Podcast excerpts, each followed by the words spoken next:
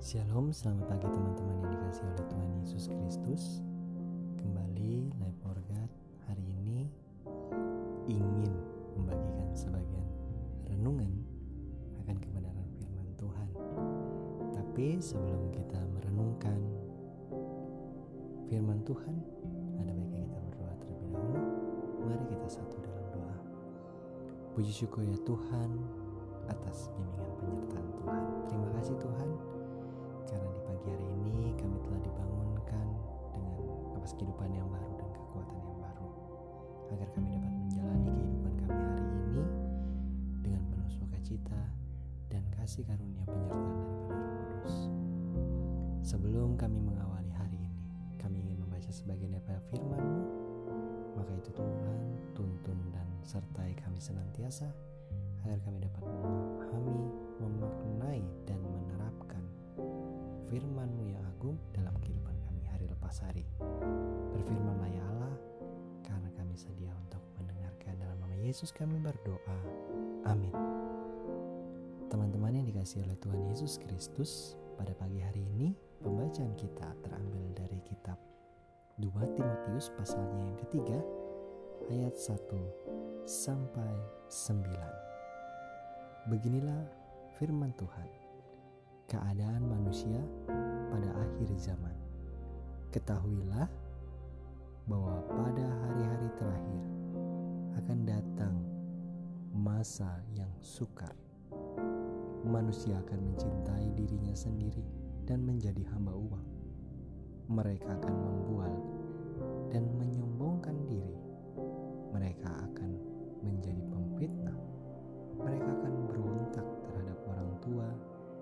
tidak tahu berterima kasih, tidak mempedulikan agama, tidak tahu mengasihi, tidak mau berdamai, suka menjelekan orang, tidak su tidak dapat mengekang diri, garang, tidak suka yang baik, suka mengkhianat, tidak berpikir panjang, belagak tahu, lebih menuruti hawa nafsu daripada menuruti Allah.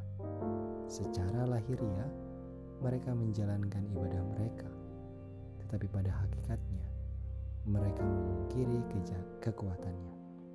Jauhilah mereka itu, sebab di antara mereka terdapat orang-orang yang menyelundup ke rumah orang lain dan menjerat perempuan-perempuan lemah yang syarat dengan dosa dan dikuasai oleh berbagai-bagai nafsu yang walaupun selalu ingin diajar namun tidak pernah dapat mengenal kebenaran. Sama seperti Yanes dan Yambres menentang Musa, demikian juga mereka menentang kebenaran. Akal mereka bobrok dan mereka, iman mereka tidak tahan uji. Tetapi sudah pasti mereka tidak akan lebih maju. Karena seperti dalam hal Yanes dan Yambres kebodohan mereka pun akan nyata bagi semua orang. Demikianlah firman Tuhan berbahagialah setiap kita yang membaca merenungkan dan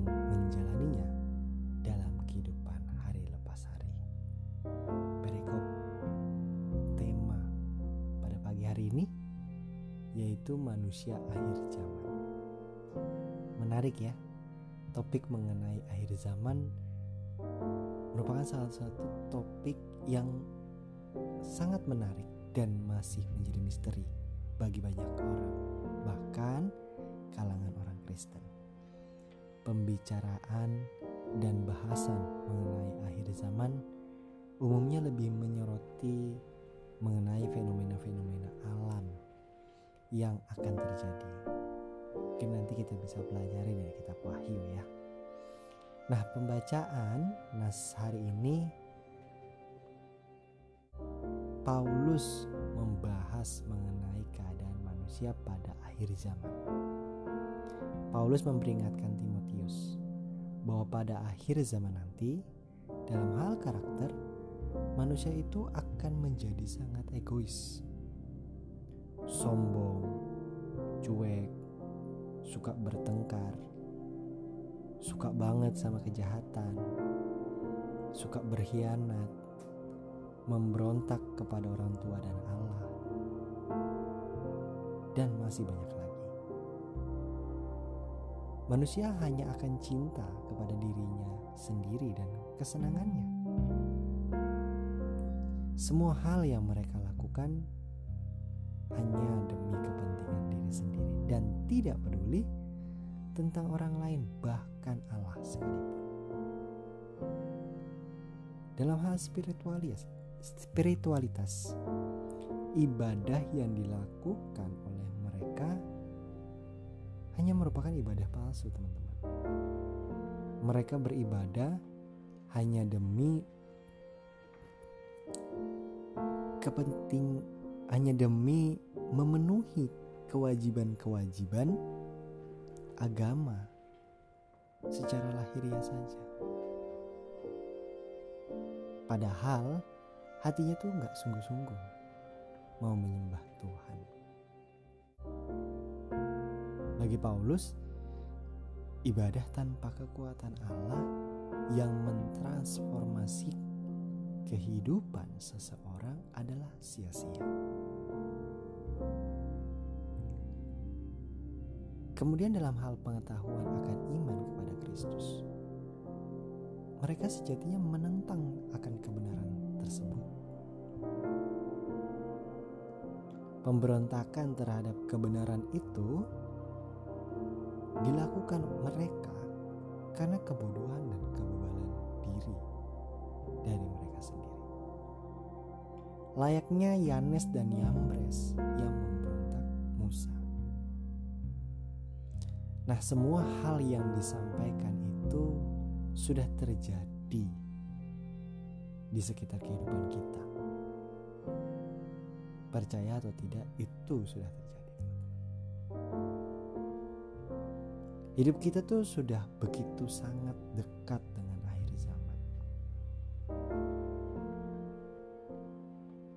Makanya ada yang bilang kita berada di zaman akhir menuju akhir zaman. Walaupun ya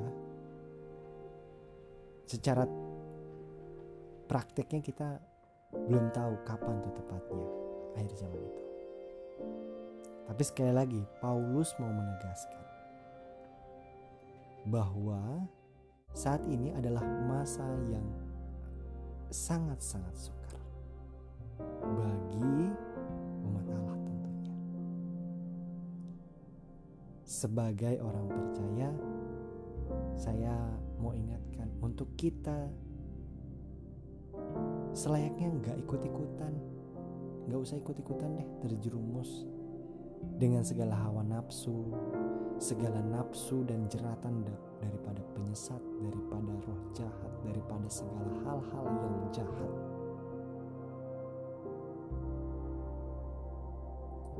Untuk menutup renungan pada pagi hari ini, saya mau ingatkan sama diri saya sendiri, juga untuk saudara-saudara semua, persiapkan diri kita sebaik-baiknya untuk menghadapi keadaan di akhir zaman. Dengan apa? Dengan memiliki pengajaran dan kehidupan yang benar melalui teladan Kristus.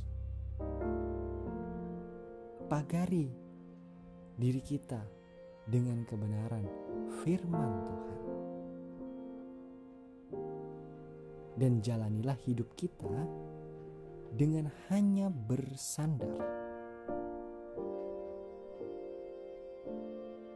bersandar penuh pada kasih dan kebenaran Tuhan. Demikian renungan pada pagi hari ini. Semoga bisa menjadi pedoman bagi hidup kita sebagai anak muda. Nas ini menunjukkan banget tentang kehidupan kita sebagai anak muda teman-teman di zaman-zaman sekarang ini.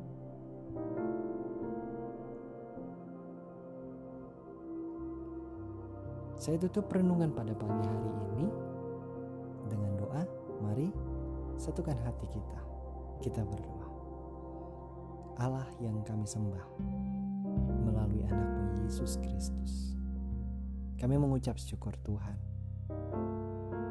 Begitu banyak yang boleh kami lewati, hal-hal baik suka maupun duka, baik senang maupun sedih.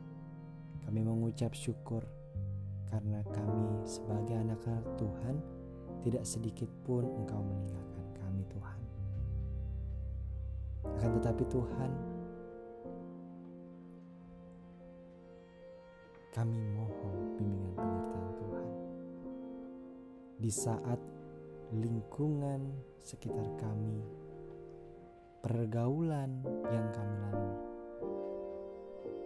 kadangkala bahkan banyak Tuhan yang menyimpang. Tetapi Tuhan biarlah kami sebagai anakmu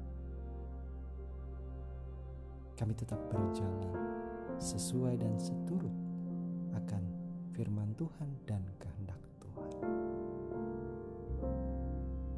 Hari ini kami diingatkan bahwa tidak hanya sekedar ritualis di dalam menyembah Tuhan di dalam bait Allah. Tetapi lebih daripada itu ketika kami melakukan ibadah kerohanian kami, biarlah semuanya itu berlandaskan akan kebenaran kasih Yesus Kristus. Allah yang kami sembah di dalam nama anakmu Yesus Kristus, tuntun dan sertai kami Sebagai manusia biasa, kadangkala kami sering kali melakukan kesalahan dan dosa. Kiranya Tuhan mau mengampunkan segala dosa dan kesalahan kami dan biarlah kami berharga dan layak di hadapan Akhirnya Tuhan, sebagai anak Tuhan, kami menyerahkan seluruh hidup dan kehidupan kami di dalam tangan pengasihanmu dan bimbinglah kami melalui penyertaan roh kudusmu. Dan biarlah kami menjadi terang dan garam bagi dunia ini. Inilah doa kami Tuhan. Inilah ungkapan syukur kami. Inilah permohonan kami yang kami alaskan dalam satu nama yaitu Yesus Kristus melalui pengasihan Roh Kudus menyertai kami senantiasa hari ini kekal sampai selama-lamanya. Amin. Akhirnya teman-teman, kita sudah selesai dengan renungan